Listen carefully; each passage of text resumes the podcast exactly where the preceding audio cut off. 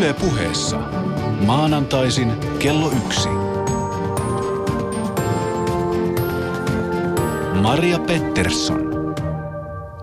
Oikein hyvää kello yhtä kaikille ihmisille, hamstereille ja ihmishamstereille. Tervetuloa ohjelmaan. Mun nimi on Maria Pettersson ja tämän ohjelman nimi on Maria Pettersson. Mä oon täällä Yle puheessa teidän kanssa joka maanantai kello 13-14. Tänään me puhutaan käsittämättömän laajalle levinneestä ilmiöstä eli ihmishamstereista. Me kysytään, miksi niin monessa suomalaiskodissa vallitsee tavarakaos, mitkä kulttuurihistorialliset, psykologiset ja jopa fyysiset syyt saa meidät hamstraamaan aina vaan lisää tavaraa. Ja mitä ihmettä aivoissa tapahtuu ennen ja jälkeen shoppailun. Me väitämme, että tavarasta on tullut uusi läski, häpeällinen, ahdistava ja masennusta aiheuttava asia – Sekin selviää, kuinka suuri osa suomalaisista on ihmishamstereita ja mitkä on suomalaisten tavarankerääjien erityispiirteet muihin maihin verrattuna. Tässä vastapäätäni istuu nainen, joka on katsellut suomalaisia tavaravuoria ammatikseen jo yli vuosikymmenen. Hän on tiettävästi Suomen ensimmäinen professional organizer, eli ammattijärjestäjä Anne Tevelde Luoma. Tervetuloa. Kiitos.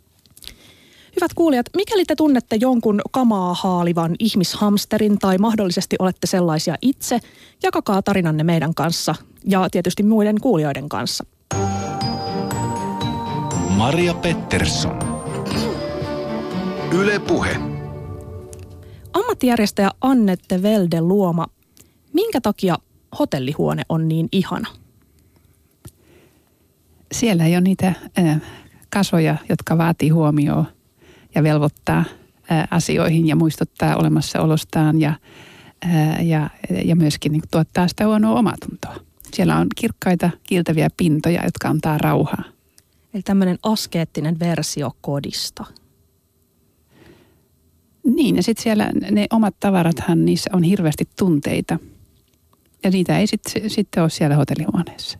Kyllä vaan. Me eletään järjettömän tavaramäärän keskellä.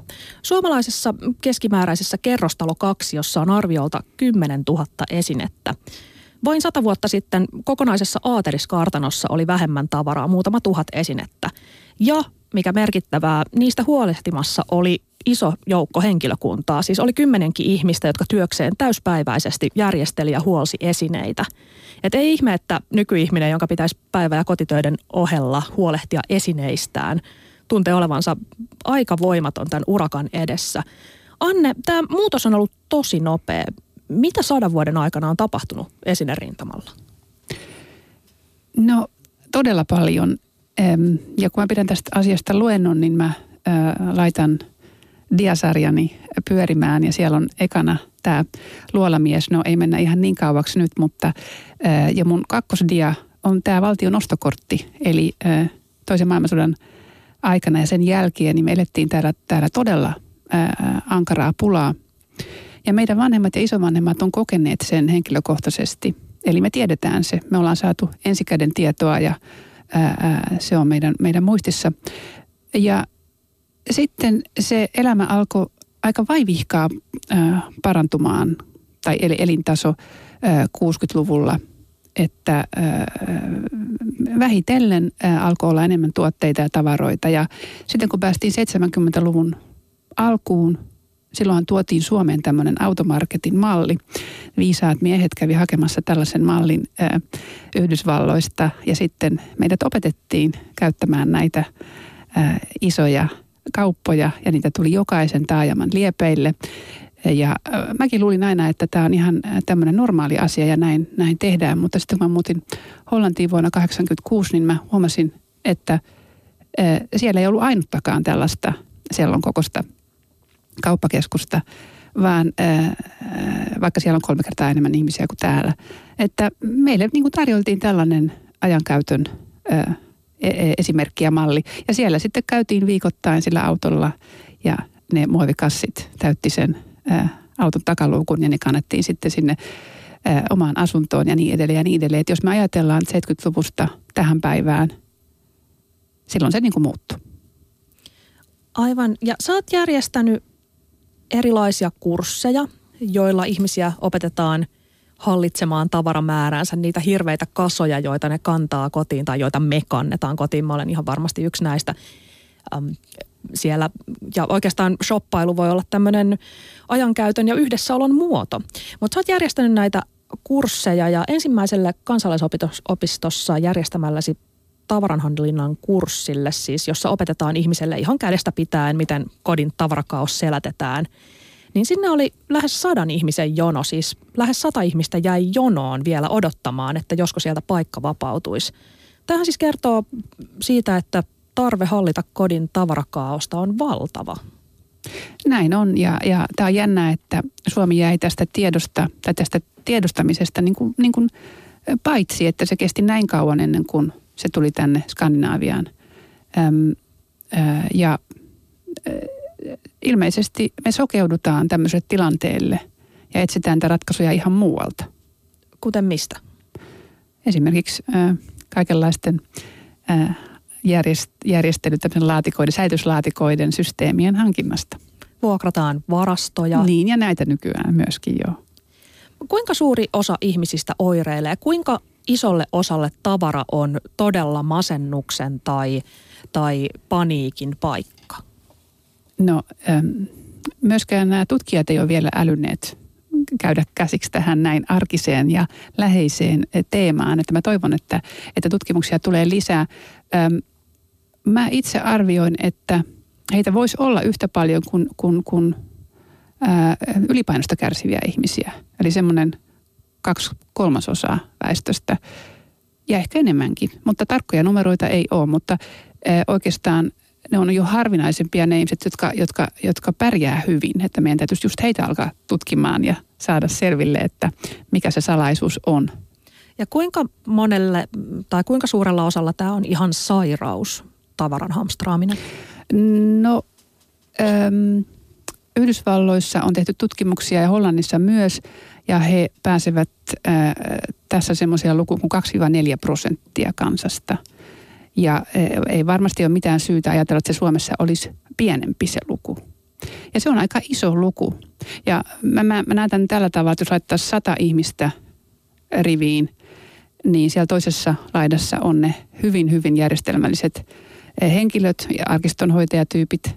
Ja sitten siellä toisessa laidassa on, on himohamstraaja tai tämmöiset pakkomielteisesti kaikkea – keräävät. Ja, ja usein siellä on moniongelmaisuutta ja, ja kaikenlaisia rajoitteita, että, että näistähän meillä Suomessa ei, ei varmasti silleen niin kuin vielä puhutakaan, että, tai ei tunnisteta, ei, ei tiedetä, että heitä on olemassa. Missä menee se raja, mikä on sairautta ja mikä niin sanotusti normaalia ahdistusta, joka tavara synnyttää? No sitä mä en osaa sanoa, mutta mä tiedän tämän, että tämmöinen sairaaloinen kompulsiivinen keräily, niin se henkilö kerää ihan kaikkea. Että hän ei erota niin kuin, ö, ö, laatuja tai hänelle kelpaa ihan mikä vaan. Ja sitten tämmöiset keräilijät, jotka, ö, kuka tahansa, joka kerää, joka, joka toisella ihmisellä on joku posliinikissakokoelma tai flipperikokoelma tai ö, sampanjakokoelma. Kaik, kaikki on mahdollista, mutta he etsivät tiettyjä tuotteita – ja tietyn arvoisia tuotteita ja heillä on hierarkia siinä. Eli jos mulla on kotona 40 muumimuukkia ja kahden viikon Hesarit odottaa siinä lukemista, mä säilön niitä, koska mä ihan takuulla luen ne kohta, niin se ollaanko jo sairauden puolella? Toi kuulostaa hyvin suomalaiselta. Hyvä. Tota, onko ihmishamstereilla jotain yhdistäviä piirteitä? Ikä, sukupuoli, tausta, muuta?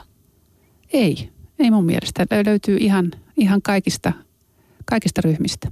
Kaikista yhteiskuntaluokista? Joo, just. No, ketä sun kursseilla käy? Käykö sielläkin tasaisesti ihmisiä kaikkialta? Ei, että et mun kurssilla käy, ää, on, on lähinnä ää, yleisö on 40 plus ja meillä on tämmöinen vitsi, että ensin me kerätään ensimmäistä 40 vuotta sitä tavaraa ja sitten seuraavat 40 vuotta me yritetään päästä siitä eroon.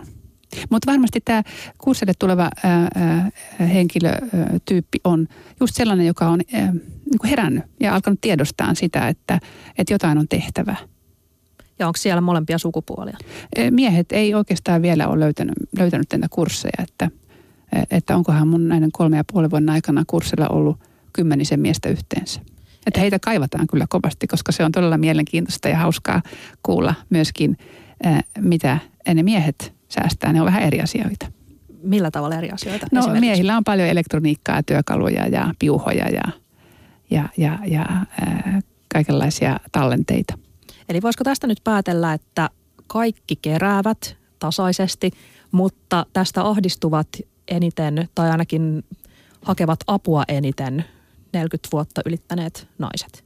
Joo, ja kyllä nyt on viime, viimeisen vuoden aikana ollut, ollut myös nuorempia ihmisiä, mikä on myös kiva ja mielenkiintoista.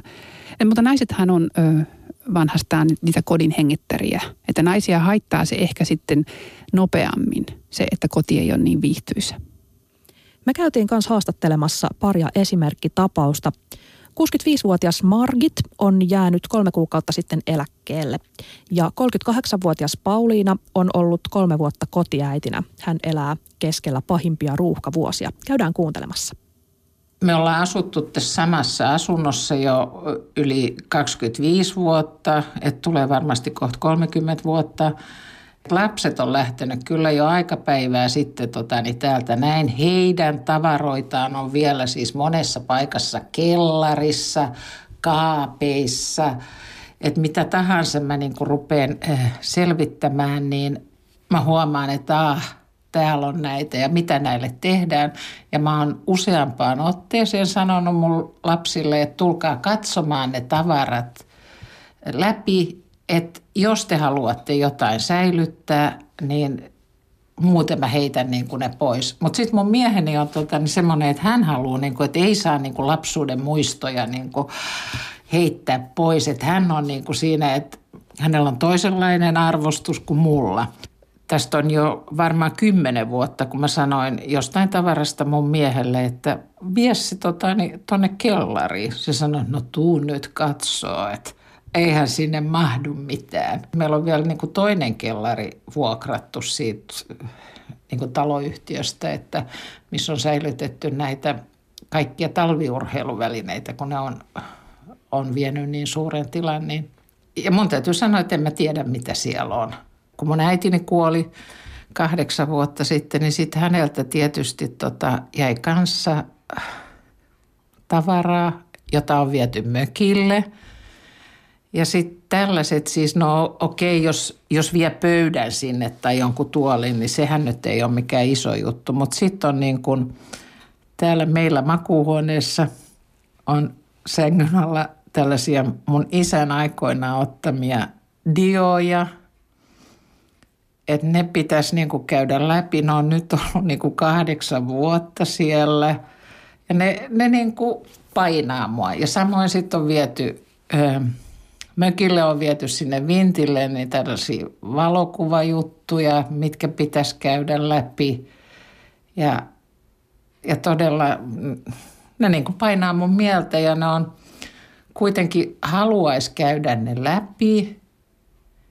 Et, ja sitten säilyttää sieltä semmoiset, mitkä on niinku itselle tärkeitä. Pakko niinku käydä jotenkin läpi ne. Yle Puhe. Silloin kun me oltiin vielä tämmöinen nuori pari ja meillä ei ollut lapsia, niin me ihastuttiin tämmöiseen pieneen puutaloon. Silmillä me nähtiin, että tämä ei tule koskaan olemaan minkään suuren perheen talo ja eikä me ihan varmoja oltukaan, että tuleeko meille koskaan lapsia, mutta tähän taloon me haluttiin. Ja Kahdelle aikuiselle tämä toimi ihan hyvin. Tässä on 74. Ja silloin ei vielä niin kuin siinä muuttovaiheessa tullut mitään ongelmaa tavaroiden säilytyksen kanssa.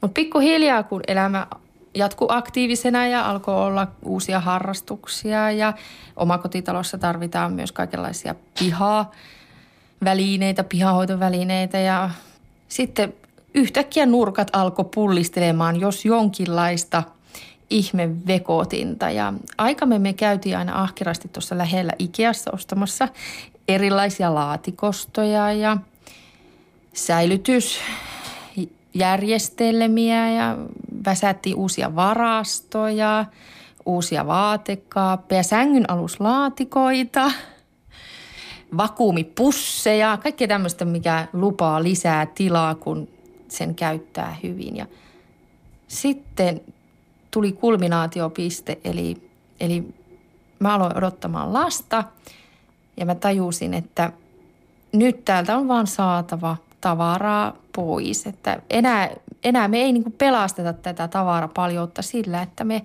kerta kaikkia vaan laitetaan tavarat johonkin muualle, vaan niistä pitää päästä eroon. Mä muistan, että mä oon jo ihan lapsena miettinyt tätä tavaroiden säilyttämisen problematiikkaa, että me oltiin käymässä mun sukulaisperheessä mun serkkujen luona ja niillä oli aivan ihana lastenhuone. Siellä oli kaikki nätisti paikallaan, kynät oli purkeissa ja piirustuspaperit semmoisessa toimistotarvikkeelle tarkoitetussa telineessä ja kaikki oli sillä tavalla ihan tip-top. Ja mä muistan, että mulle tuli itku ja mä kysyin äidiltä, että äiti, osaisinko mäkin pitää joskus tavarat tällä tavalla? Miltä tämä Anne kuulosti, Margitin ja, ja Pauliinan tarinat? Joo, hirmut, hirmututulta, että että tämmöistähän se on sitten varmaan sillä suuremmalla valtaosalla suomalaisista. Markitin tapauksessa on tämä vielä, että nämä aikuiset lapset on jättäneet ainakin osan tavaroista sinne kotiin. Ja mä huomaan, että se, se on kovin yleistä, että, että vanhemmat sitten niin kuin suostuu sellaiseen, että niitä säilytellään. Ja tässä selvästikin sitten Margitin mies oli se tunteellinen henkilö. Ja usein tässä vanhemmat niin kuin peilaa semmoisia oman lapsuutensa juttuja, että ehkä Margitin isä miehellä ei ollut sitten mitään muistoja lapsuudesta. Ja sen takia hänelle se on tärkeää, mutta heidän lapsilleen se ei ehkä ollenkaan niin tärkeää. Että meillä on tämmöinen, tämmöinen tota ohjenuora, että et yhden muuttolaatikon – pitäisi riittää niin kuin lapsuuden muistoja varten. Ja muutenkin se on, on hyvä tällaisia, tällaisia nyrkkisääntöjä luoda itselleen, että niin kuin missä se raja kulkee jossain. Margit oli, tai heidän perheensä oli selvästikin tyypillinen tapaus. Shoutboxissa kommentoidaan, en pysty heittämään vanhoja lasten vaatteita, piirustuksia, äitini mekkoja, ym, muistoja herättäviä tavaroita pois. Yleinen oire selvästikin. No mites tuossa Pauliina sanoi, että he haki Ikeasta aina vaan uutta ja uutta ja uutta laatikkoa, vakuumipussia. Onko meitä jotenkin aivopesty uskomaan, että Ikean säilytysratkaisuissa siellä on ratkaisun avaimet? Onko tämä jotain tekohengitystä vai onko tämä myös totta? No se on, se on ne markkinamiehet on fiksuja ja tota, ne tietää, että niistä lähtee semmoinen suggestio tai semmoinen idea, että kun sen nyt sitten hankit, niin kohta ne hyppää ne tavarat sinne järjestykseen, sinne laatikoihin – Shoutboxissa kommentoidaan myös Hamsterin kaveri, nimimerkki sanoo, että tätä voi vielä tarvita. Ja kyllä. tällä asenteella kyllä krääsää kertyy. Joo. Mikä on semmoinen hyvä aika, että jos ei ole tarvittu tiettyyn aikaan, niin sitten pitää heittää pois? Vuosi tai kaksi. Sitten pois kaikki, niin. mitä jos Mutta tästä mä vielä haluaisin sanoa, että, että eihän meillä ole mitään esimerkkejä. Että me ollaan nyt niin kuin ensimmäiset pari sukupolvea, jotka on tällaisessa – tilanteessa, että tavaraa on näin paljon, niin ei meillä ole mitään malleja eikä mitään esimerkkejä. Että just tämä, että lapselle sitten säilytetään lapsuuden tavarat, niin, niin se on ihan uusi tilanne. Että meidän, ne, ne, meidän isovanhemmat, jotka äh, syntyivät ennen sotia, niin eihän sieltä, eihän niillä edes ollut mitään tavaroita, mitä olisi voinut säilyttää – Kyllä, no Margit sitten, sä oot sanonut joskus Anne, että, että iäkkäimmille ihmisille voi olla vaikea kääntää laivaa ja alkaa irrottaa otettaan tavarasta. Ehkä juuri sen takia, että mallit on vielä kauempana, mutta, mutta Margitilla tässä on kuitenkin ihan selkeä halu aloittaa eläkepäivänsä puhtaalta pöydältä. Joo, joo. Tapahtuuko tätä usein? Kyllä, joo, selvästikin, mutta mä kyllä ehdottaisin, että, että ihmiset yrittäisi aikaistaa sitä, ettei jätetä sitä sinne 65 eh, vaiheeseen, vaan 50 olisi jo semmoinen hyvä raja. Koska se päätöksenteko, siihen tarvitaan semmoista valmiutta ja semmoista napakkuutta. Ja päätöksen eh, tekoa varten pitää olla aika virkeä. Että mitä vähemmän energiaa on, niin sen hankalampaa se on ja sitä enemmän sitten tulee tätä jahkailua. Että jos, että mun mielestä niin kuin nuoremmat, nuoremmat lapset sais ähm, ymmärtää tämän ja auttaa näitä vanhenevia vanhempiaan sillä hyvällä tavalla, positiivisella tavalla ja, ja puhua siitä. Ja, ja ähm, aikuiset sais, tai vanhemmat sais ymmärtää sen, että, että ei sitä kauhean pitkälle pidä lykätä, että sitä tulee niin, niin, niin, niin kovin raskasta ja, ja vaikeaa. Ja siihen menee sitten koko henki ja elämä – loppuvuodet. Ja siitähän ei ole tarkoitus. Maria Pettersson. Yle Puhe. Kuuntelet Yle Puhetta. Me keskustellaan täällä ammattijärjestäjä Anne Velde Luoman kanssa siitä, mitä tavara tekee ihmiselle, miksi me ollaan tavaran kanssa ongelmissa ja mikä saa meidät haalimaan sitä aina vaan lisää. Anne, mennään biologiaan. Mitä meidän aivoissa tapahtuu Stokkan hulluilla päivillä? No mä uskon, että se metsästäjä keräilijä herää siellä – ja, ja, ja sitten me saalistetaan. Ja siihen kaiken maailman hormoneja sitten erittyy ja me tullaan tämmöiseen valmiustilaan ja hyökätään ja saadaan se saalis. Ja sitten kun se onnistuu se saaliin saaminen, niin, niin, niin siellä meidän aivojen mielihyväkeskuksessa erittyy tällaisia mielihyvähormoneja ja se tuntuu todella hyvältä, se voitto. Ostaessa erittyy mielihyvähormoneja ja entäs sitten kun tavarasta pitäisi luopua, mitä sitten aivoissa tapahtuu? No sitten meillä, meillä on tällainen, me, me ihmiset vältetään menetystä niin paljon kuin voidaan, että siihen ei ole niin kuin, ei meillä ole mitään välineitä siihen luonnostaan, vaan se täytyy opetella. Ja mä sanon aina, että, että se, on, se, se luopumisen tuska on ihan oikeasti olemassa. Ei se ole mitään, mitään keksittyä, vaan se on todella, todella toisella vielä tietysti voimakkaampaa kuin toisella, että se vaihtelee. Mutta että se on olemassa, mutta sitä voi treenata, sitä luopumista. Se on niin kuin lihas, joka vahvistuu. Että kun aloittaa pienestä ja helposta ja tekee sitä, ää, ää, aloittaa edes jostakin ja, ja, ja treenaa, niin siinä tulee paremmaksi ja paremmaksi. Kuinka kauan kestää mielihyvä, joka saadaan tavaran hankkimisesta? Niin tästä on tutkimuksia kyllä, että että ihan muutaman viikon vaan, että tämmöiset gadget-hankinnat, että niistä sitten se, se hehku tai se, se, se, se ihanuus häipyy niistä jo hyvinkin pian. Ja sen huomaa siinä, että ihmisillä, ihmiset, jotka, jotka tota, on niin kuin jäänyt koukkuun tällaiseen, tai jotka kovasti harrastaa tämmöistä shoppailua, niin heidän kaapeistaan saattaa löytyä ihan avaamattomia – paketteja ja, ja, ja niitä kaupan muovipusseja, joita ei sitten kotona enää ole edes jaksettu avata, vaan ne on tuupattu johonkin koloon. No mainonta varmaan lisää tätä kehitystä aika paljon. Siellä mun mielestä mainontaan, ne varmasti maailman viisaimmat aivot on sinne valjastettu meitä houkuttelemaan ja ne, ne on aina meitä edellä.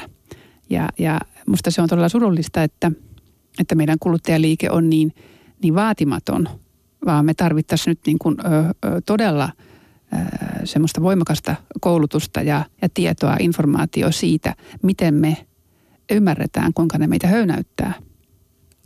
Me muutettiin just. Muuttofirman mukaan keskiarvo on yksi muuttolaatikko per yksi asunnon neliömetri. No tätä neuvoa seuraamalla meidän kamojen olisi pitänyt mahtua 56 muuttolaatikkoon. Höpö höpö.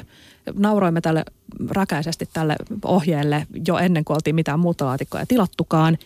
Nimittäin äh, me luovuttiin aika isosta osasta meidän kamaa muuton yhteydessä, mutta silti tarvittiin 130 muuttolaatikkoa plus 30 jätesäkkiä plus kaksi autollista kamaa, mitä me vietiin etukäteen.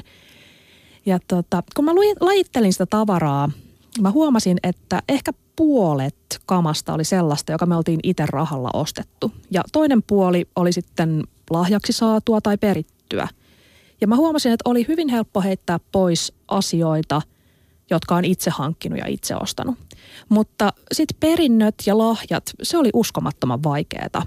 Niistä tuntee ihan aitoa todellista kiintollisuutta ja niihin liittyy hyviä muistoja, mutta niitä vaan on aivan liikaa. Mä en mahdu omaan asuntooni. Ja täällä tota, Shoutboxissakin kommentoidaan, että, että tota, tavoitteena olisi vähän, mutta mieluista koko. Ja se on mun tavoitteeni toki myös. Mutta miten, ollaanko me perinnön ja lahjojen vankeja? Kyllä me vähän ollaan. Et, et meillähän on lahja, lahjan antamisen kulttuuri ja se on mä en tiedä kuinka vanha, mutta se tarkoittaa sitä, että joku on nähnyt vaivaa ja investoinut, siis aikaa ja rahaa lahjan valitsemiseen ja ostamiseen tai tekemiseen. Ja sitten hän antaa sen ja siitä me ollaan tietysti kovan, kovin kiitollisia. Ja se on semmoinen hyvin mystinen juttu, eikö tämä ole ihan tämmöinen ajatuskin, että jos lahjaksi saatua antaa eteenpäin, niin se tuottaa huonoa onnea. Tämmöisiä muistoja mulla on. Mutta ennen vanhaan se oli tietysti oli aivan äh, erityisen äh, hienoa saada joku lahja, koska se oli todella tuli tarpeeseen äh, todennäköisesti. Ähm, ja nyt me ollaan niistä ajoista aika kaukana. Että me tarvittaisiin nyt ihan uudet lahjan antamisen mallit. Ja nyt meidän täytyy siirtyä niistä tavaroista immateriaaliseen, että niistä ei tulisi haittoja, koska sehän nyt on tässä käynyt, että niistä lahjoista on tullut, tullut rangaistuksia, koska ne on meille tiellä, ne täyttää kaapit ja sitten niihin tulee kaikille vielä huono omatunto. Että ne on aikamoisia rasitteita. Eli kun kuvittelee lahjoittavansa jotain ihanaa jouluksi, niin todellisuudessa lahjoittaakin ahdistusta, jopa pahaa mieltä, syyllisyyden tunnetta ja kaikki muuta, mitä ehkä niin. ei toivoisi lahjoittavansa. Joo. No täällä Remppu kommentoi Shoutboxissa, että muuttakaa. Muutama muutto parin vuoden välein, niin johon oppii heittämään ylimääräisen painolastin roskiin. No siinä Remppu on kyllä aivan oikeassa. Kyllä. Siinä lähti, lähti kamaa toinenkin satsi. Mutta tota, mun puolison isoisällä oli semmoinen näkemys, että jokaisessa itseään kunnioittavassa sivistyskodissa täytyy olla luonnonhistoriallinen kokoelma. Ja me sitten perittiin yksi neljäsosa tästä kokoelmasta, mikä tarkoittaa, että meillä on kilpiä, keihäitä, kypäriä, kousia, kalabasseja. Me muutettiin jopa tämmöinen 1800-luvulta peräisin oleva täytetty pallokala. Ja nämä on kaikki tosi siistejä juttuja. Täytetty pallokala, se on mun mielestä mahtavaa esine. Ja me molemmat tykätään niistä, mutta, mutta ne ei ole ehkä ihan omiaan kerrostalokaksiossa. Mitä tässä pitäisi tehdä? Onko se varaston varaston vuokraaminen meidän ainoa pelastus? No toi on, toi on vaikea juttu, koska ne on noin erikoisia tavaroita, mutta että muistetaan että kuitenkin se, että isoisen aikana museoita ei vielä paljon ollut ehkä. Ja nyt meillä on mahdollisuus nähdä nämä tuotteet netissäkin tai tämmöiset kohteet, tämmöiset harvinaiset tavarat, että sen kannalta niitä ei tarvisi säästää, niin kuin pitää sitä omaa museoa. Ja jos, minkä takia me ylipäätään, miksi meillä on tavaroita – me, mehän tarvitaan ää, tavaroita apuvälineiksi, me tarvitaan käyttötavaroita päivittäin. Ei kauhean paljon itse asiassa, mutta muutama kymmenen.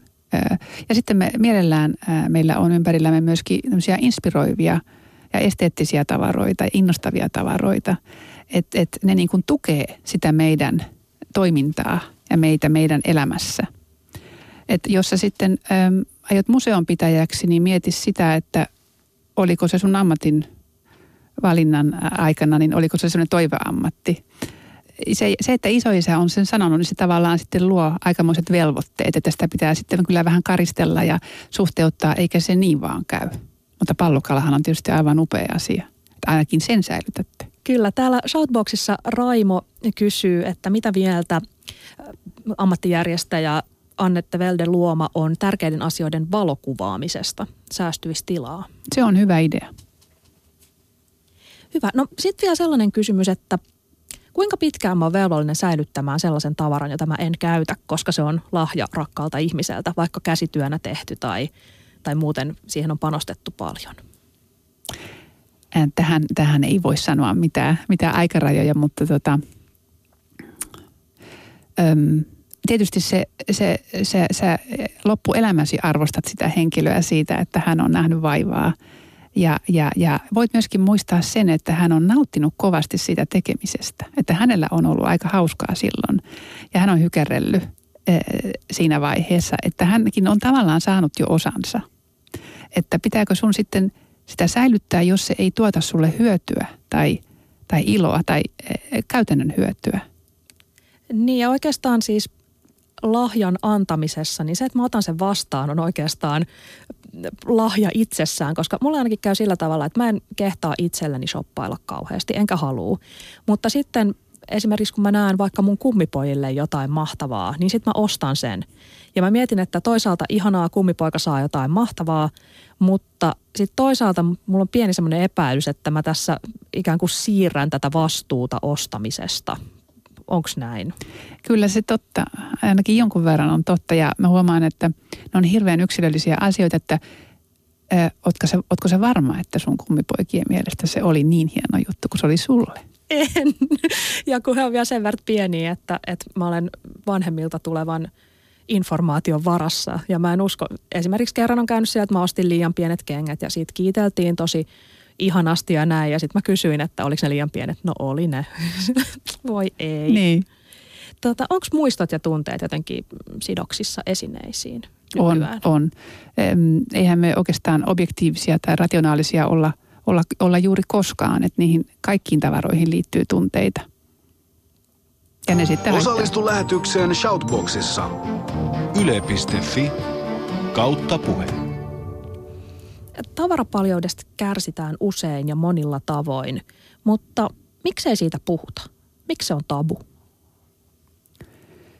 No se on varmaan vähän niin kuin vahinko, että siitä ei puhuta. Se on niin, kuin niin lähellä. Ja, ja sitten se, että se on tabu, on se semmoinen perussuomalainen epävarmuus, että mä oon varmaan ainoa, joka ei osaa näitä juttuja ja kaikki mun työkaverit ja muut, niin niillä on homma hanskassa. Ja sitten kun sitä, sitä ei oteta puheeksi, niin se jää elämään, se uskomus. Kyllä, mulle ainakin sekainen koti siis todella aiheuttaa häpeää. Mä en tiedä kuinka monesta tapaamisesta tai kyläilystä mä oon kieltäytynyt tai itse asiassa jäänyt paitsi myöskään, koska joko oma tai toisen koti on liian sotkunen. Et ihan tosiaan tämmöisiä merkittäviä, ihania hetkiä jää kokematta ihan sen takia, että hävettää. Tämä on tämän ilmiön ehkä kaikkein järkyttävin puoli, että kaikissa länsimaissa on osa kansaa niin kuin tavallaan erakoitumassa, koska he eivät enää kehtaa kutsua ketään kylään. Ja mehän ollaan sosiaalisia eläimiä, eli, eli me tavallaan kielletään itseltämme jotain todella perustavaa. Ja voisin kuvitella, että tämä ongelma on entistä pahempi sellaisissa pienemmillä paikakunnilla, jossa ei ole niin luontevaa lähteä ravintolaan tai baariin, tai niitä ei ole niin paljon siinä heti naapurustossa. Mä voin tuosta Kalliossa kutsua, että joo, että ne ei mennäkään meille. Ö, Siellä on vähän sekasta, että mennäänkin sittenkin tuohon viereiseen baariin, eikö niin? Mutta, mutta voisi kuvitella, että tämä ei ole kaikkialla niin helppoa. Joo, toi on varmasti totta. Me väitämme myös, että tavara on uusi läski, ja niin väittää myös meidän haastateltu Pauliina. Mä luin yhdestä blogikirjoituksesta, että tavara on uusi läski. Se kiteytti sen, mitä mä oon itsekin ajatellut tästä aiheesta. Nyt huomaa, että esimerkiksi lehtijutuissa, jossa ihmiset, vaikka julkiksetkin esittelee omia rakkaita kotejaan tai tavaroitaan, niin jokaiselle tulee kiire mainita, että minulla on vähän tavaraa. Siitä on tullut joku tämmöinen muoti-ilmiö, joka kai kuvastaa ihmisluonteen hyvyyttä, jotain semmoista kypsyyttä ja itsensä hallitsemista, vähän sitä samaa, mitä esimerkiksi laihduttaminen tai kuntoilu on. Että mä oon hyvä ihminen, mä olen organisoitunut, mä olen järkevä, minä osaan pitää tavaroistani huolta. Jossain määrin siitä näyttää myös mun mielestä tulevan jo tämmöinen luokkakysymyskin, että sitten aletaan niin jotenkin ehkä peilata siihen, että no sä oot nyt jollakin tavalla sivistynyt, kun sä osaat pitää tavaroistasi huolta, että kohta sitten varmaan ruvetaan ajattelemaan, että semmoiset sotkuiset kodit on sitten elämänhallinnan menettämisen merkkejä ja, ja tämmöiset järjestäytyneet kodit sitten on osoitus siitä sun jonkinlaisesta koulutuksesta ja hyvästä asemasta yhteiskunnassa. Yle.fi kautta puhe. Tuossa Pauliina sanoi, että lihavuutta ja sotkusta kotia aletaan ehkä pitää molempia tämmöisenä laiskan ihmisen merkkinä. Syyllistetään. Anne, kuinka, missä määrin tämä on oma vika? Jos on läski tai jos on sotkunen koti? mun mielestä me voidaan tämä kysymyksen asettelu unohtaa aivan kokonaan.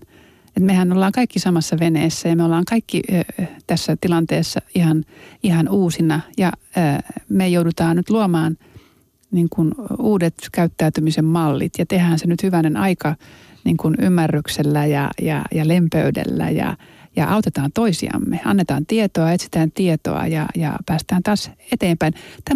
Tämmöiset kehitykset menee laidasta laitaan, niinhän se on tuolla luonnossakin. Että yhtenä vuonna on, on, on, on, on hirveästi sopuleita ja sitten tulee joku muu ilmiö sen takia ja niin edelleen. Me ollaan nyt siellä sopuli, sopulivaiheessa. Nyt meillä on valtavasti ihmishamstereita. No, ähm, tavara on uusi läski, ahdistava, häpeällinen, piiloteltu asia. Ja tässä on ihan kiinnostava paralleeli, nimittäin ruoan ja tavaran saatavuus on Suomessa kasvanut suurin piirtein samassa suhteessa. Mutta kuitenkin ruoanhallintaa opetetaan, tavaran ei. Ruokaympyrät opetellaan jo päiväkodissa ja jatkuvasti niin kuin ruoan, miten syödä oikein. Sitä koulutusta annetaan siis, annetaan sekä ihan kouluissa ja päiväkodeissa, mutta annetaan myös sitten mediassa ja muualla. Mutta jostain syystä tavaran hallitsemista ei kouluteta. Minkä takia? Se on vähän semmoinen ajatusvirhe. Että, että tosiaankin olisi hienoa, jos olisi jonkinlainen lautasmalli tähän, tähän tavaramääräänkin. Mutta, mutta tota, tosiaan mä painottaisin sitä, että yritetään, yritetään päästä eroon just siitä mustamaalaamisesta ja, ja, ja arvottamisesta ja mielipiteistä, vaan, vaan ymmärretään, että tämä on aika monen yllätys, tämä tilanne meille kaikille. Lehdissä esitellään laihoja ihmisiä ja ruokareseptejä ja meitä houkutellaan ostamaan ja hankkimaan uutta sesongin ja mielialan mukaan – sisustuslehden ihannekoti on kuitenkin askeettinen. Eli paras ihminen on oikeastaan loistava kokki, joka on silti tosi laiha. Tai äärettömän taitava sisustaja, jonka himassa ei kuitenkaan ole melkein mitään. Onko totta, mitä Pauliina sanoi, että, että kun kaikkea on saatavilla paljon, niin kieltäytymisestä tulee hyvän ihmisen merkki ja ehkä jopa luokkakysymys? No ainakin mä oon sitä mieltä, että me tarvittaisiin uudet uudet mallit, uudet ohjeet, uudet elämänohjeet. Eihän me koskaan oikeastaan jouduttu niin kuin kasvattaa tällaista voiman tämmöistä, tämmöisiä omia, omia sääntöjä. Ne, ne, ne antoi meille kirkko tai ne antoi, antoi meille se köyhyys ja ne määritteli, miten me kyettiin elämään. Ja nyt ensimmäistä kertaa meidän täytyy itse niin kuin pitää tätä itsekuria tai kasvattaa sitä. Ja äh, siihen tarvitaan myös oppia ja tietoa ja ohjausta. Ei se tule noin vaan. Missä sitä ohjausta pitäisi antaa? No mä aina mietin, että mistä pitäisi alkaa. Pitäisi alkaa neuvolasta. Mutta sitten taas tavallaan niiden vanhempia, jotka tulee neuvolaan, niiden lapsuudessa olisi pitänyt alkaa. Eli, eli e, nyt vaan pitäisi kaikille antaa sellaisen, sellainen, sellainen tietopaketti. Ja just se tajunta siitä, että, että ei kukaan ole tässä huono. Että et, et, me voidaan kaikki oppia ja auttaa toisiamme ja antaa tätä tietoa eteenpäin. Niin kuin nyt ihan tuommoisissa niin perhe, lapsiperheissä usein on, on iso ongelma tämä joulun aika, että, että isovanhemmat tai ystävät, tuttavat haluaa väin vängällä antaa näitä joululahjoja lapselle. Ja yksi mun oppilas kertoi, että kun lapset ei edes jaksa avata kaikkia – jo sitten kun mennään 30 lahjan toiselle puolelle, niin sitten se väsymys tulee. Eli äm, jos me ymmärretään, että ihan niin kuin joku, joka sanoo, että mulla on tämmöinen ruoka-aineallergia ja mä en enää, enää käytä tätä ja tätä, niin, niin voitaisiin sanoa niin kuin tälle ulkomaailmalle, että nyt meidän täytyy ö, alkaa rajoittaa, että muuten me hukutaan tavaroihin ja sit, siihen menee liian paljon energiaa ja aikaa. Justin nimmerkki kommentoi Shoutboxissa, että olen jo useana jouluna pyytänyt, etten saisi lahjoja ja tämä on johtanut välirikkoon Anoppini kanssa.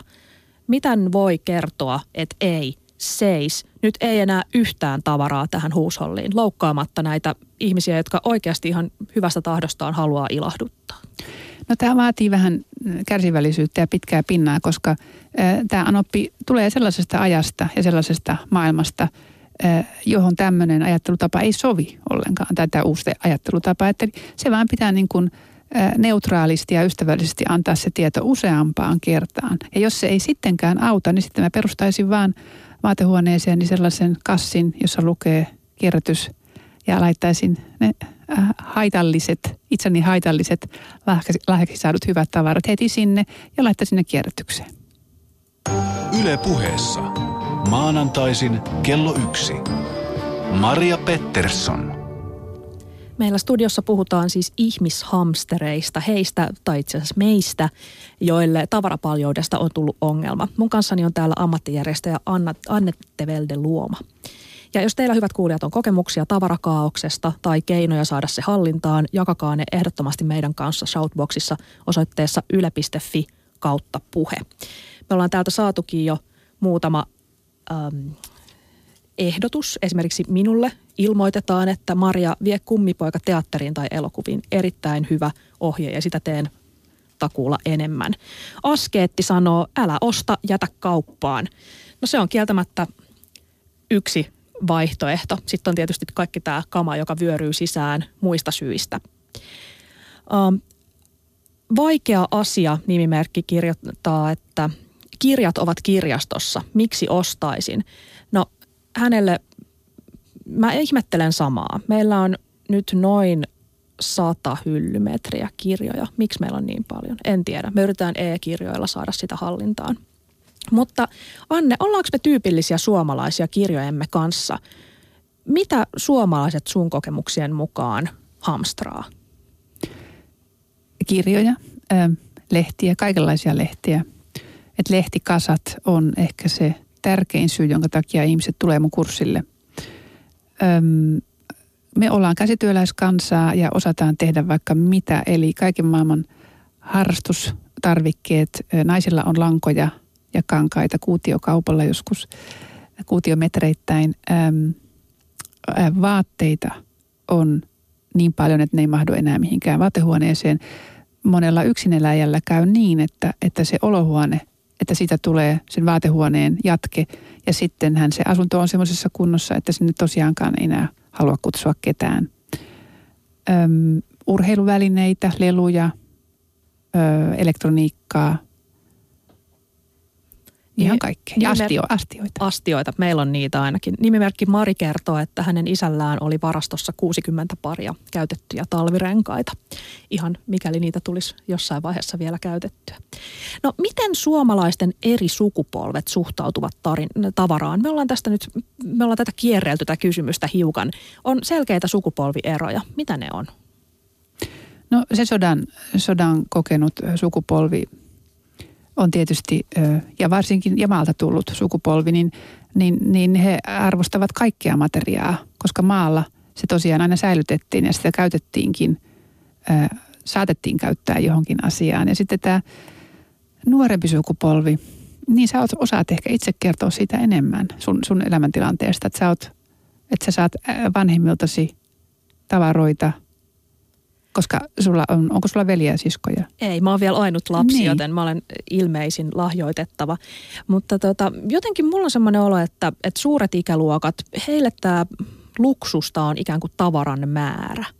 Se, että voi täyttää kotinsa tavaralla, että, että että juurikin jotenkin suuret ikäluokat käy siellä Hongkongissa haalimassa halpatavaraa ja, ja tota, tilaa ostos TVltä veitsisarjoja ja, ja tekee ostosmatkoja keskisen kyläkauppaan. Taas mun sukupolvi, no me ollaan kasvattu sellaisessa, tällaiset vähän vajaa kolmekymppiset, sellaisessa yhteiskunnassa, jossa me ei kerta kaikkiaan, me ei osata kuvitella sellaista pahaa päivää, jonka varalle meidän isoäidit säili, säilöö jotain, tosin ei omata isoäitini, mutta, mutta tota, säilöö siis jogurttipurkkeja. Et ei, ei, me ei pystytä ajattelemaan sellaista tilannetta, jossa yhteiskunnan järjestys menee niin sekaisin, että vanhoilla jogurttipurkeilla on jotain arvoa – ja musta tuntuu, että mun sukupolvelle kyllä tavarattomuus on trendi.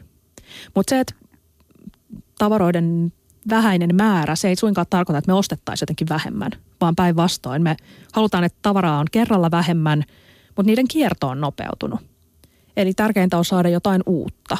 Yksittäisen tavaran sijaan ihmiset on kiintyneet tähän uuden tavaran saamiseen. Kuulostaa, onko tässä mitään järkeä? Joo, joo on, onhan se niinkin.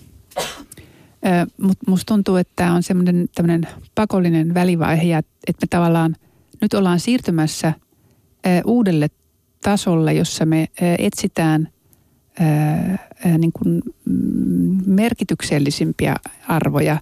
Että me ollaan jääty, jääty vähän kiinni tähän tavaraan, mutta se ei tunnu, se tuntuu, se on itse asiassa aika tyhjää.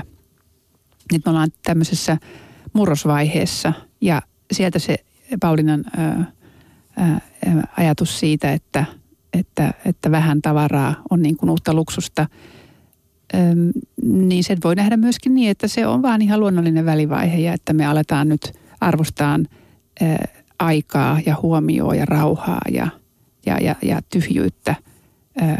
Nähdään se uusi silmi, mikä on ihan hyvä asia. Me myös mahdollistetaan tämä uuden kaman kotiin rajaaminen sillä, että me lahjoitetaan vanhaa pois. Ja siitä kerrotaan seuraavassa klipissä.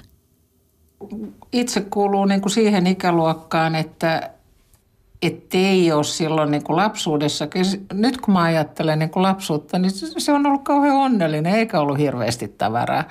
Ja sitä on nyt niin kuin, ö, tietysti kertynyt vuosien mittaan ja, ja paljon on sellaista hyvää tavaraa, että se on niin kuin käyttökelpoista ja se, siitä luopuminen on niin kuin vaikeaa, että sitä niin kuin ajattelee, että, tällähän, että tämähän on ihan hyvä, että tuossa lähellä on toi FIDA, niin mä oon sinne aina kassi, kassi kerrallaan niin kuin vienyt sellaista pientä tavaraa, että, että tota, että jos se on hyvä tavara, niin sillä vielä voisi olla käyttöä. Mulla ei ole kyllä semmoista niin kuin, suhtautumista tavaraan samanlaista kuin mun äidillä oli. Et mä muistan, kun meidän tuolla mökin vintillä oli semmoinen vanha turkki. Ja se oli niin kuin ihan siis, mä ajattelin, että tämähän on ihan koin syömä tu- turkki. Ja sitten mun äitini ei voinut niin kuin luopua siitä, että hänellä oli tämmöinen ajatus, että, että jos vielä tulee joku semmoinen – pula-aika, niin sillä voi olla käyttöä. Ja, ja silloin mä sanoin hänelle, että tota, no ethän sä nyt, jos tulisi tämmöinen, niin ethän sä nyt näitä vanhoja silloin laita niin kuin päälle. Että onhan sulla niin kuin uudempiakin tavaroita ja vaatteita, että kai sä sitten käytät niin kuin niitä, mutta että se oli aika syvällä niin kuin just tämä tämmöinen pula, pula-aika niin kuin hänellä, että, että kun on sen kokenut, niin hänellä oli niin kuin hyvin vaikea niin kuin heittää mitään huonoakaan tavaraa pois. Että mulle ei ole kyllä semmoista, kyllä nykyaikana, kun meillä on niin paljon tavaraa, niin kyllä, kyllä tämä, että vähemmän on enemmän, niin se kyllä pitää niin kuin mun mielestä ihan paikkansa. Yle.fi kautta puhe. Siinä Margit kertoi, että hän vie kassikaupalla kamaa Fidaan. No, Maria Manner haastatteli ylioppilaslehdessä ilmestyneeseen artikkeliin Suomi hukkuu roinaan kierrätyskeskuksen Uffin ja Fidan ihmisiä. Ja kaikki he kertoi, että vastaanotetun tavaran määrä kasvaa ihan järjettömästi. Tavaramäärä kasvaa vuosittain kaksinumeroisina lukuina, prosenttilukuina, sanoi kierrätyskeskuksen myymälätoimintojen johtaja Aatos Weckman. Uffin Klaukkalan varastossa kamaa lajittelee 70 ihmistä. Anne, sä oot myös suositellut kirjassasi lahjoittamaan tavaraa pois, mutta onko se tavaran lahjoittaminen hyvän tekeväisyyteen kestävä ratkaisu? Eikö, eikö tämmöinen kierrätyksen yleistyminen osaltaan jopa rohkaise ylikuluttamiseen? Mm, no, no niinhän sen voisi tietysti myös nähdä, mutta mitä muutakaan me nyt tehdään? Mä, mä uskon siihen, että, että tämä on se välivaihe, että me nähdään, että ahaa, ei tämä tavaramäärä teekään meistä onnellisia – ja luovutaan siitä nyt ja opetellaan uusille tavoille. Että tämä on nyt niin kuin, nyt on pakko laittaa sit sitä eteenpäin, jos se on kunnollista tietysti. Rikkinäiset tavarat saa mun mielestä laittaa roskiin, eikä niitä laiteta sinne, sinne, sinne tota Fidan kassiin. Tässä Shoutboxissa myöskin kritisoidaan äh, ajatusta, että antakaa köyhille. Hän täällä nimimerkitön henkilö kertoo, että olen käynyt monessa tosi köyhässä lapsiperheessä, jossa on tosi paljon sälää, kamaa, rikkinäistä roinaa kuin tunkiolla. Ehkä me ollaan nyt täällä ensimmäisessä maailmassa jo siinä pisteessä, että, että köyhimmilläkin on hirveästi roinaa. Että tavaraköyhyydessä ei elä ei, ikään kuin kukaan. Ei kukaan ei elä tavaraköyhyydessä enää. No niin, voinko ostaa itselleni hyvää omaa tuntoa lahjoittamalla – kamani pois. Okei, se on ehkä parempi vaihtoehto kuin se, että ne lentäisi roskiin. Maaseudun tulevaisuus kirjoitti toissa viikolla, että, että jokainen suomalainen heittää keskimäärin 9 kiloa tekstiilejä vuodessa roskiin, noin viisi menee kierrätykseen. Mutta, mutta onko tämä mikään ratkaisu? No mä haluaisin poistaa kaikki tämmöiset ikävät jutut ja, ja huonot omatunnot tästä vaiheesta pois, koska se on jo niin hankalaa se sen tavara, oman tavaramäärän keventäminen. Et, et, ää, ajatellaan sitten, tehdään nyt tässä ekassa vaiheessa tätä, tätä vähentämistä, karsimista ää, ja, ja sitten kakkosvaiheessa tätä, koska emme kaikkea voida niin kuin yhdellä kertaa ratkaista. Maria Pettersson. Mikä on nyt sitten ensimmäinen asia, mitä meidän pitäisi tehdä, jotta tämä kama-ongelma alkaisi ratketa? Yksilönä ja sitten yhteiskuntana? No e, ihan ensimmäinen askel on se, että, että alkaa tiedostaan, että kuinka paljon mulla tässä nyt tässä mun lähi, lähiympäristössäni on tätä kamaa. Ja onko se hyvä, onko se huono asia, haittaako, mikä on tilanne. Että ottaa vähän välimatkaa ja ottaa aikalisän ja, ja, ja miettii sitä, sitä elämäänsä, miettii sitä, mitä mä itse asiassa todella tarvin, mikä on todella tärkeää. Ja mun mielestä on hyvä muistaa, me aina tehdään tämä harjoitus mun kurssilla, että kuinka monta vuotta sulla on vielä sitä elämää jäljellä – jos me naiset keskimäärin 83-vuotiaiksi eletään ja miehet 76. Ei siihen yhteen elämään niin kauhean paljon kaikkea mahdu. Ja kun sen pitää mielessä, musta se on, musta se on lohdullinen, semmoinen helpottava asia, että niinhän se vaan on. Ja, ja koska sun oma aika on kaikista kallisarvoisinta, mitä sulla on, niin kaikenlainen krääsä ja roina, joka vie sitä aikaa myöskin – niin sehän tavallaan varastaa sulta sun elämää. Ö, ja se, se on semmoinen ensimmäinen askel. Ja sitten kun toipuu siitä ja voimautuu ja tajuaa taas, että ahaa, no nyt mennään sitten eteenpäin paremmilla eväillä. Mitä, mitä ne on sun elämässäsi ja mitä ne on sun kohdalla. Ja sitten voi itseänsä vielä herätellä esimerkiksi laskeppa tavarasi ja kato, miten paljon siellä kaikkea on, että onko sulla 58 barbia tai 65 maljakkoa. Ja nauran näille määrille, koska nehän on aivan absurdeja. Ja, ja tuu sitten takaisin maan pinnalle. Ja sitten mun mielestä voi motivoitua sillä, kun ajattelee, että kun yksinkertaistaa sitä kotiansa, asuntonsa tavaramäärää, niin saa niin paljon hyvää sen tilalle. Saa esimerkiksi – turvallisen kodin, kun siellä ei ole nyssyköitä eikä pusseja nurkissa, joihin, joihin voi kompastua. Kun nurkat on, on, on vapaa tavarasta, niin ne voi, ne voi tarkistaa, ei ole, ei ole homeen, homeen kosteuden palovaaraa. Kun se koti on helpompi, sen pitää paljon helpommin si, siistinä. Siivoaminen helpottuu. Ja sitten kun se on tämmöinen vieraanvarainen, niin sinne voi kutsua niitä kallisarvoisia ystäviä. Ja iso juttu on mun mielestäni se, että jos se koti olisi helppo ja äh, niin kuin tämä tavaran järjestyksen äh, perusidea on se, että kaikella tärkeällä on oma paikka ja sitten sen käytön jälkeen palautetaan sinne paikalleen, niin, niin vanhen, vanhempikin henkilö voi jäädä siihen kotiinsa, vaikka muisti alkaisikin vähän vähän he, heikentyä, koska niillä tärkeillä asioilla on se oma vakiopaikkansa. Nyt Shoutboxissa nimimerkki Ellu sanoo, pidin tavaran poisto vuoden 2011. Nykyään mietin pari kertaa ennen kuin ostan mitään uutta. Ja tavaran poisto päivät on pitänyt myös meidän haastateltava Pauliina kotiäiti. Et siis nyt musta tuntuu, että mun ajatukset pyörii näissä ja kun mä näen jonkun jossain nurkassa jotain laatikoita, tai, niin mun energia niin kuin menee siihen. Ja sitten mä rupean niin kuin ajattelemaan, että mähän en hallitse niin kuin tavaroita, niin että ne, nehän ottaa musta ne tavarat ylivallan. Että ne hallitsee niin kuin mua ja mun ajatuksia. Ja ja siis sehän on hirveä energia, minkä mä menetän siinä niin kuin ihan tämmöiseen niin kuin tavaroiden ajatteluun ja siihen jatkuvaan, niin kuin, että millä tavalla, millä tavalla mä nyt niin kuin yritän niin kuin päästä eroon niistä tai, tai saada niin kuin ne järjestykseen.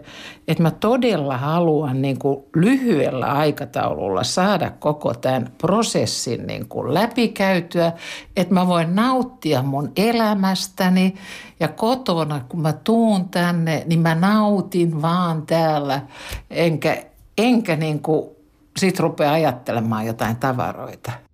Yle Puhe. Mä oon tehnyt kolme kertaa sillä tavalla, että mä oon syksyllä ottanut viikon vapaata. Silloin kun ollut työssä, niin siis ottanut siihen ihan lomaan. Ja sitten nyt kun on ollut kotiäitinä, niin on järjestänyt lapsille hoitajan. Ja käyttänyt sen semmoisen perusteelliseen raivaukseen. Ja nämä on ollut hirveän hyviä lomia. Nämä on itse asiassa olleet parempia lomia kuin jotkut kylpylälomaat tai ehkä jopa etelän lomaat. Että Mä en tiedä, jos mä olisin ollut viikon etelälomalla ja tullut taas kaoottiseen kotiin takaisin, niin mikä se olisi ollut sitten se lomaan lopullinen vaikutus siinä kaoottisessa arjessa. Mutta että se, että mä oon viikon saanut laittaa kotia hyvään kuntoon ja, ja se kodin selkeys auttaa mua jatkossa joka päivä, niin se on varmaan ollut paljon palkitsevampi kuin se, että mä olisin ollut viikon etelässä. Vaikka, vaikka niin kävisi läpi, järjestäisi ja, ja lajittelisi vaikka ihan pienenkin kohdan omasta kodista, olkoon se vaikka keittiön kaapit tai liinavaatekaappi tai kylpyhuoneen kaapisto, niin joka kerta kun aukaisee sen oven, niin sieltä tulvahtaa hyvää mieltä. Sieltä tulvahtaa semmoista ihanaa iloa, helpotusta. Sieltä tulvahtaa semmoista todella positiivista henkeä, joka niin kuin antaa itselle semmoisen olo, että hei, mun elämä on järjestyksessä ainakin tämän kaapin verran. Yle.fi kautta puhe. Siinä kuultiin siis kotiäiti Pauliinan fiiliksiä ja ennen häntä Margit, tuore eläkeläinen, kertoi myös omista tunnoistaan. Hiihtolomasta tulisikin raivausloma. Tämä on aika radikaali ajatus. Mitä sanot, Anna? Kannatan ehdottomasti. Ja just minkä Pauliina sanoi, niin se on niin totta, että hallinnan tunne kasvaa. Ja mä oon ihan varma, että just tämmöinen pienenkin pätkän äh, raivaaminen ja sitten tieto siitä, että mä osaan ja mä hallitsen tämän jutun – meidän tosi kiireisessä ja stressaavassa elämässä on ihan A ja O.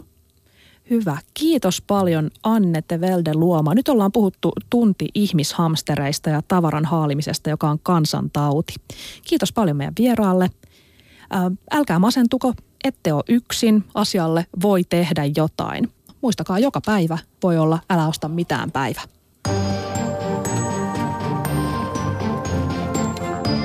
Yle puheessa.